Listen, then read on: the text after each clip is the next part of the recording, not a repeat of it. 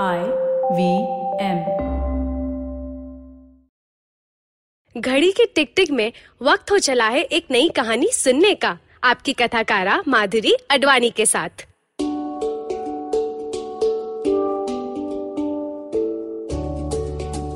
आज जो कहानी सुनाने जा रही हूँ, उसमें अब्यूज की बात है। शोषण की बात की गई है जो शारीरिक है, मानसिक है और कईयों के लिए हर रोज है। श्रोताओं से निवेदन है कि अपनी ज़िम्मेदारी से इसे सुने। इससे आपको पीड़ा हो सकती है। शुरू करती हूँ टपरी का अनसुना किस्सा। एक सुअर कमरे के बीचों बीच बैठकर खूब सारा गंद निकल रहा था। अद्रिजा एक कोने से उसे देख रही थी। वो मुट्ठी भर भर के आधा गंद नीचे गिराता और आधा खा जाता। अद्रिजा दबे पाँव किचन में जाकर पानी पीती है। ये घर उसका नहीं है। वो इस सुअर से बहुत दूर भाग जाना चाहती है। टेबल हिलने की आवाज़ आती है और अद्रिजा एकदम सतर्क हो जाती है। वो नहीं चाहती कि सुअर उसके पास आए। वो उसकी गंध में शामिल नहीं होना चाहती। काश की अपना खाना खत्म करके सुअर पलंग पर जा गिरे, बिना उसे आवाज़ लगाए। काश की सुअर अद्रिजा के बारे में भूल जाए, जैसे कि वो उसे भूल जाना चाहती है। सुअर के भारी बरखम पैर किचन की तरफ़ आते हुए सुनाई देते हैं। अद्रिजा की साँसें फूलने लगती है। उसने पानी से भरे हुए ग्लास को कस कर पकड़ा। जैसे ही सुअर ने किचन के अंदर झाँक कर आवाज़ लगाई, अद्रिजा! वो ग्लास लेकर घूमी, ज़ोर से पानी उसके मुँह पे दे मारा और चिल्लाई, चले जाओ यहाँ से, निकलो बाहर। मैंने कहा, ये मेरा शरीर है, बाहर निकलो! सुअर का मुँह गीला हो चुका था और पानी टिप टिप करता उसके मुँह से गिरता हुआ ज़मीन पर एक खून का पूल बना रहा था। सुअर ने गुस्से से अद्रिजा को देखा। अपनी मुट्ठियों को बंद करके उसने किचन के बर्तनों को ज़ोर से अद्रिजा के पैर पर गिरा फेंका। अगले ही क्षण में वो उसके पास खड़ा था। उसे झुंझलाता हुआ, अद्रिजा, तुम ठीक नहीं हो। तुम्हें मेरी ज़रूरत है। मैं तुम्हारा रक्षक हूँ। मैं तुम्हें ठीक करना चाहता हूँ। मैं तुम्हारा अच्छा सोच के ही ज़बरदस्ती करता हूँ। मैं मैं मैं अद्रिजा ने अपने कान बंद कर दिए। वो फिर से चिल्लाई, कितना मैं मैं मैं करोगे? इसमें अद्रिजा कहीं भी नहीं है, सिर्फ़ तुम्हारा मैं है। ये सुनकर सुअर को और गुस्सा आया और उसने ज़मीन पे गिरे हुए ढेर के बीच अद्रिजा को ज़ोर से धक्का मारा। उसका सर किचन फ्लोर से टकराता हुआ बर्तनों के बीच जा गिरा। उसने खुद को संभालते हुए सुअर की टांग पकड़ ली। ए सुअर, हर बार तो मुझे नहीं गिरा सकता, हर बार! सुअर ने ज़ोर से उसे टांग मारी और किचन के बाहर चला गया। अद्रिजा वहीं अपने ढेर के बीच सिकुड़ कर बैठ गई। शायद उसकी सिस्किया सुनकर माँ किचन में आई होगी। उन्होंने किचन की बत्ती जलाई और अद्रिजा को गिरे हुए बर्तनों के बीच रोता हुआ पाया। वो भागकर उसके पास गई। अद्रिजा, क्या हुआ? रात के तीन बज रहे हैं। तू यहाँ कैसे? क्या हुआ बेटा? बोलना अद्रिजा कुछ नहीं बोली। उनके गले लग गई और आँखें मूंद ली। माँ ने उसकी गर्दन की ओर देखा। वहाँ कुछ मारपीट के निशान थे और बीचों बीच एक आँख का टैटू था, जो अद्रिजा कहती थी, जो अनदेखा है, वो ये आँख वाला टैटू देख सकता है, माँ? माँ ने उसके सिर पे अपना हाथ घुमाया। वो रोते रोते बोली, ये सुअर दिमाग से नहीं जाता, माँ। कितनी भी सोने की कोशिश कर लू, रोज रात को आ जाता है। माँ जानती थी कि अद्रिजा किस सुअर की बात कर रही थी। उन्होंने कहा तेरे इस आँख वाले टैटू की तरह इसे अनदेखा नहीं करेंगे। चलो मेरे कमरे में बैठकर बात करते हैं। दोनों कमरे की ओर जाने के लिए बड़े ही थे कि शिशु के रोने की आवाज़ आई। माँ, आप एक कप चाय बना लाओगे? मैं शिशु को ब्रेस्ट फ़ीड करा के आपके कमरे पे आती हूँ। माँ ने हाँ में सर हिलाया। अद्रिजा ने शिशु को गोद में उठाकर उसकी आँखों में देखा। मन में जब ख्याल आया कि ये सुअर का बच्चा है तब हँसी के साथ एक डर की लकीर मन में बैठ गई। शिशु को दूध पिलाते हुए उसने सोचा इससे सुअर नहीं बनने दूँगी। ये सीखेगा, ये जानेगा कि सुअर कौन है, पर चुनेगा कि वो सुअर नहीं बनेगा। शिशु मुस्कुराया, मानो माँ की बातें समझ आ रही हो। अद्रिजा ने उसके सर पर हाथ घुमाया, जैसे माँ उसके सर पर घुमाती थी। दोनों माँ बेटे सुअर की गैर मौजूदगी में अलग ही दुनिया की कल्पना करते हुए रात के घने अंधेरे में बहते जा रहे थे। शिशु को नींद आ चुकी थी। अद्रिजा ने आँख खोली, तब माँ हाथ में चाय लेकर खड़ी थी। रात काफ़ी लंबी थी, और याद रहे, तीसरी आँख जिसे अनदेखा नहीं कर सकते, वो बस अभी खुली थी। आओ सुनाओ एक कहानी एक था राजा एक थी रानी। धत, देखा कोई राजा या रानी? तो कुछ नया सुने। आज सुनते हैं अद्रिजा की कहानी, जिसका नाम है बर्तनों का ढेर।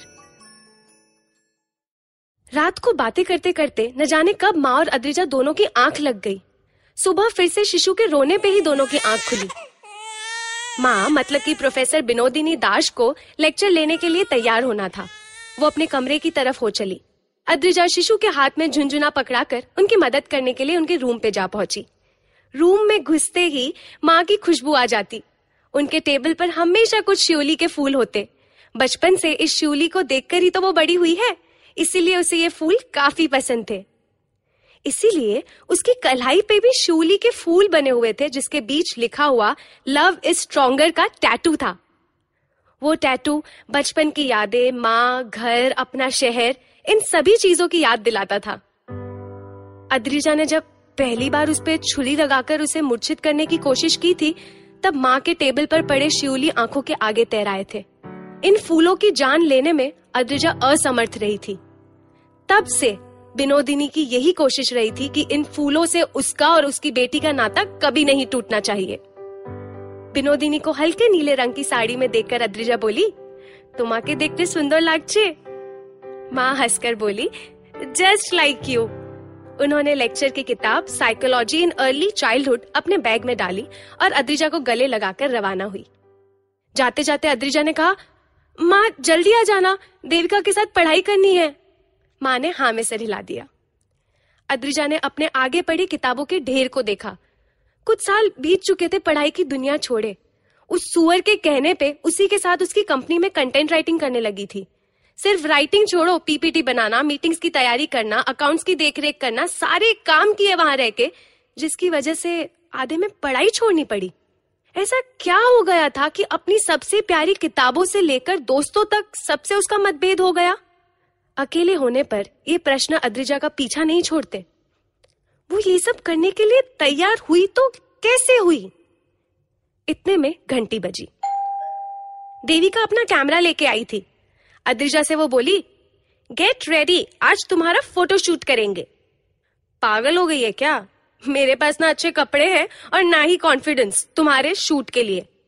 अद्रिजा ने जवाब दिया, सुन, ब्रा तो होगी ना?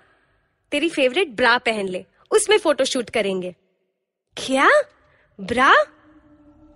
अद्रिजा को कॉलेज के दिन याद आ गए। वो कुछ भी पहन सकती थी, कुछ भी कर सकती थी।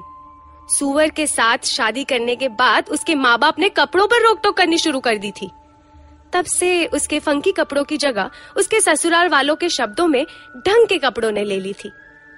जिस दिन सुअर का घर छोड़ा उस दिन सारे कपड़े भी वहीं छोड़कर आई थी वो। अपनी शॉर्ट्स में शिशु को लेकर वहाँ से भाग आई थी वो। इन ख्यालों के बीच देविका ने फिर से आवाज़ लगाई। मैडम कैमरा तैयार है? ओ अ, अभी आई। तू शिशु को देखना। अद्रिजा अपनी नर्सिंग ब्रा पहन कर आई। शिशु के लिए अभी यही पहनती हूँ तो हाल फ़िलहाल इसी में शूट करे? देविका बोली ऑफ़ कोर्स माँ का बदलता शरीर इससे बेहतर तरीका क्या हो सकता है इसके बारे में बात करने के लिए? अच्छा क्या पोज देना चाहोगी? हम्म सच बोलो ना तो या तो मैं कैमरा में आँखें फाड़ कर देखना चाहती हूँ ताकि तुम्हारा ध्यान मेरी ब्रा से ज़्यादा मेरी आँखें खींचे जिसमें साफ़ साफ़ लिखा है कि मेरे कपड़े सेक्स करने के लिए तैयार हूँ का सिग्नल नहीं है। या तो एक योगा पोज में फ़ोटो खिंचवाना चाहती हूँ। आजकल इससे ही अपना शरीर महसूस होता है यू you नो know, अच्छा लगता है।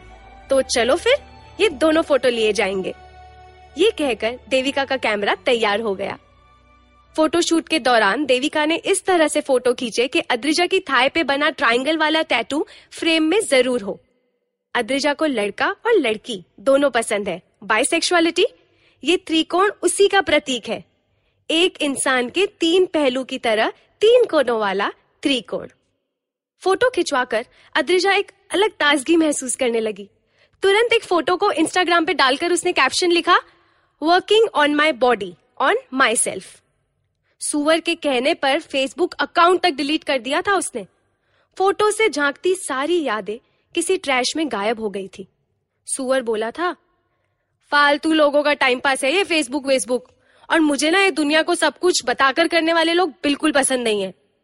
अद्रिजा जानती थी, इसमें उसकी जलन भी शामिल थी। उसका दूसरे लड़कों के साथ उठना, बैठना सुअर को पसंद ना था। वो नहीं जानती थी कि इतना आसान लगने वाला कदम एक अकाउंट डिलीट करना चिंता का कारण बनेगा। कि वो उससे उसका खुद क्या है वाला अस्तित्व ही छीन लेगा। कि पति की मार, मानसिक तनाव, भावात्मक शोषण, इसके बारे में बात करने की कोई जगह ही नहीं रहेगी। कि उसके बेपरवाह रूह की कोई खुली अभिव्यक्ति ही नहीं रहेगी। बड़ी मुश्किल से, फिर से इस खिड़की पे कदम रखा था, जब सुअर को ना मतलब ना कहकर उसके मुँह पे दरवाज़ा बंद किया था। अद्रिजा सिर्फ़ किताबों को ही नहीं धीरे धीरे कुछ फ्रेंड्स और फॉलोअर्स के लिए भी जगह बना रही थी। उसके पैर के तखने पर बने मंडला की तरह बीच में से सुअर को निकाल नए आकार जोड़ रही थी। देविका की हँसी सुनकर अद्रिजा का ध्यान शिशु की तरफ़ हो चला। उसने अपने गले में अद्रिजा की एक ब्रा डाल ली थी। ये देखकर अद्रिजा को भी हँसी आ गई। वो शिशु को बोली, बेटा ब्रा, इसे ब्रा बोलते हैं। मम्मा पहनती है ये। बोलो, ब्रा। शिशु का एक फ़ोटो खींचकर इंस्टाग्राम पर डाला और नीचे लिखा, अपने बेटे को इन चीज़ों से वाकिफ करना ज़रूरी है। बचपन से ही ये कोई छुपाने वाली या शर्म वाली बात नहीं है। फुल स्टॉप मनी मन उसने फिर से दोहराया, सुअर का बच्चा सुअर नहीं बनेगा। देविका शाम को मिलती हूँ कहकर जा चुकी थी। शिशु को नहलाकर अद्रिजा भी तैयार हो गई और माँ के आने का इंतज़ार करने लगी। माँ को आने में थोड़ी देरी हो गई। बरामदे में पहुँचते ही उन्हें शिशु के रोने की आवाज़ सुनाई देने लगी। वो जल्दी से दरवाज़ा खोलकर घर में भागी। आवाज़ किचन से आ रही थी। अद्रिजा वहीं रात की तरह बर्तनों के ढेर के बीच बैठी थी। साथ में शिशु भी था। बिनोदिनी ने शिशु को गोद में लिया और अद्रिजा के पास जाकर बैठ गई। फिर से वो दिखा, क्या माफ़ कर देना, थोड़ी देरी हो गई? अद्रिजा ने सर उठाकर भी नहीं देखा। बिनोदिनी शिशु को चुप कराने लगी। शिशु के हाथ में स्केच पेन थी। उसने हाथ, पैर, मुँह कोई भी जगह खाली नहीं छोड़ी थी। बिनोदिनी को अद्रिजा का बचपन याद आ गया। वो बोली, याद है अद्रिजा, तुम भी ऐसे ही स्केच पेन से अपने पूरे शरीर पर चित्र बनाती थी? अब अद्रिजा ने थोड़ा गुस्से से उनकी तरफ़ देखा और कहा, सब याद है मुझे माँ, सब कुछ। मैं अपनी छाती पर, अपनी योनी पर भी लिखा करती थी डोंट मिस यूज़ दिस इसका गलत फ़ायदा मत उठाओ। क्या आपको वो याद है? अब बिनोदिनी को भी अद्रिजा के बचपन के पन्ने याद आने लगे। अद्रिजा बोलती रही, साला, बचपन में बड़े बूढ़े बिना पूछे हाथ लगा कर गए, स्कूल में खुलकर कोई कुछ बताता नहीं था, कॉलेज में पीकर टून लोग बिना पूछे हाथ लगा कर गए, शादी के बाद ये सुअर अपनी मर्ज़ी से जब चाहे हाथ लगाता गया, क्या हूँ मैं, माँ, बोलो, क्या हूँ? आप, मैं, क्या है हमारा शरीर? इसकी पुलिस कंप्लेन हो सकती है? रोज सुअर बंद आँखों के पीछे से डराता है, उसकी कोई लीगल प्रोसीजर है? बोलो, माँ, बोलो। विनोदिनी के पास कोई जवाब न था। उसने भी तो ऐसे कई सुअरों को अपने अतीत में दफना दिया था। वो किसको कहती? उसकी माँ तो बंद ख्यालों वाली थी, उसी में दोष डालती। हम्म तू ही गई होगी, तूने ही कुछ इशारे किए होंगे।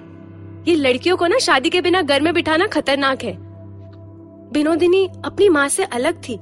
वो अद्रिजा की मदद करना चाहती थी, इन सुअरों की राजनीति और अत्याचार पे कड़ी लगाना चाहती थी। पर कैसे? अद्रिजा के साथ उसकी आँखों में भी आँसू थे। शिशु चुपचाप दोनों की बातें सुन रहा था। बेटा, तेरा कोर्ट में केस लड़ा जाएगा। तुझ पर हुआ घरेलू अत्याचार सुना जाएगा, पर तेरे भावुक शोषण की भरपाई वो सुअर करेगा कि नहीं है मैं नहीं जानती। उसका कोई लीगल प्रोसीजर नहीं है। उस पर तुझे और मुझे ही मिलकर काम करना होगा। अद्रिजा ने माँ की तरफ़ दयनीय आँखों से देखा। मेरी वजह से आपको भी तो इमोशनली कितना कुछ सहन करना पड़ता है ना, माँ? अरे नहीं, पगली। काश हम सब एक दूसरे का ये दर्द बांट सकते। उसी में तो इंसानियत है। सुवरों से लड़ने की ताकत, अ कलेक्टिव माँ ने अद्रिजा का हाथ पकड़कर कहा। कलेक्टिव कलेक्टिव से याद आया, माँ, मैं और देवी का एक कलेक्टिव शुरू कर रहे हैं। उसने अपने आँसू पोछते हुए कहा। जिनकी भी घरेलू हिंसा या भावुक शोषण या यौन शोषण की कहानियाँ हैं, उसे मिलकर सुनाएँगे, सुनेंगे और कलेक्टिवली ग्रुप थेरेपी की तरह एक दूसरे की मदद करेंगे। विनोदिनी को अद्रिजा पे गर्व महसूस हुआ। कैसे? का जवाब धीरे धीरे मिल रहा था। बाहर से देविका की आवाज़ आई तो अद्रिजा बर्तनों के ढेर से उठकर बाहर गई। उसकी कमर पे एक टैटू था जिस पर विनोदिनी की नज़र गई। उसमें लिखा था डोंट बी मिस्चीवियस दुष्ट मत बनो। शिशु की तरफ़ देखकर वो बोली, शिशु दुष्ट है क्या? मेरा शिशु दुष्ट है क्या? दोनों मुस्कुराने लगे। माँ ने बाहर आकर पूछा, फॉर्म भरा कि नहीं तुमने देविका? देविका बोली, आंटी, दोनों का फॉर्म भर दिया है। हम दोनों साथ में मास्टर्स की पढ़ाई पूरी करेंगे और जो कलेक्टिव खोल रहे हैं ना साथ साथ में, उसका नाम है एक सौंगी बोंदू तो तुम्हारे जैसे दोस्त हर किसी को मिले, देविका। माँ ने कहा और अद्रिजा को याद दिलाया कि शाम को उसे थेरेपी के लिए भी जाना था। माँ शिशु को लेकर बगीचे में गई और अद्रिजा और देविका अपनी पढ़ाई की नींव रखते कमरे में किताबों के ढेर के बीच बैठे। अद्रिजा जानती थी कि उस रात भी सुअर आएगा और कई रातों को वो आता रहेगा। वो अपनी गंध फैलाता रहेगा, पर अद्रिजा फिर से टैटू के द्वारा अपनी बात कहेगी। सुअर की दुनिया में कला और कलेक्टिव द्वारा नई बुनियाद रखेगी। और गिरते, पड़ते, फिकते बर्तनों के बीच माया एंजेलू के शब्द लिखेगी but still I will rise फिर भी मैं उठूँगी, फिर भी मैं उठूँगी। बिनोदिनी बर्तनों की आवाज़ से कई बार उठेगी और पाएगी कि अद्रिजा बर्तनों को इकट्ठा कर कुछ बना रही है। एक बर्तन उस पे दूजा उस पे और एक उस पे एक और, उसके कलेक्टिव की तरह बंदूतों से बंदा एक साथ बर्तनों का उठता हुआ ढेर।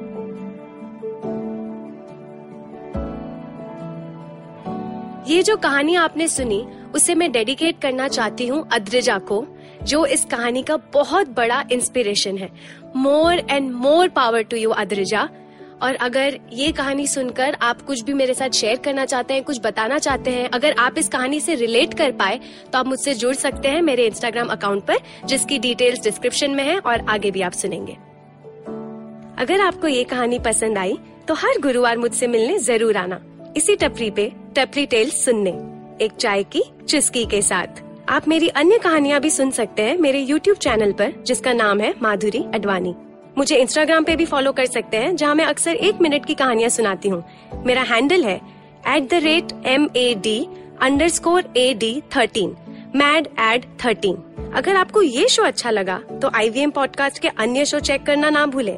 I V M podcast app पर या I V M podcast dot com हमें सोशल मीडिया पे भी आप फॉलो कर सकते हैं। हम हैं at the rate I V M podcast Facebook पे ट्विटर पे और इंस्टा पे। फिर मिलते हैं, एक कप चाय की प्याली। और एक कहानी विद माधुरी अडवाणी।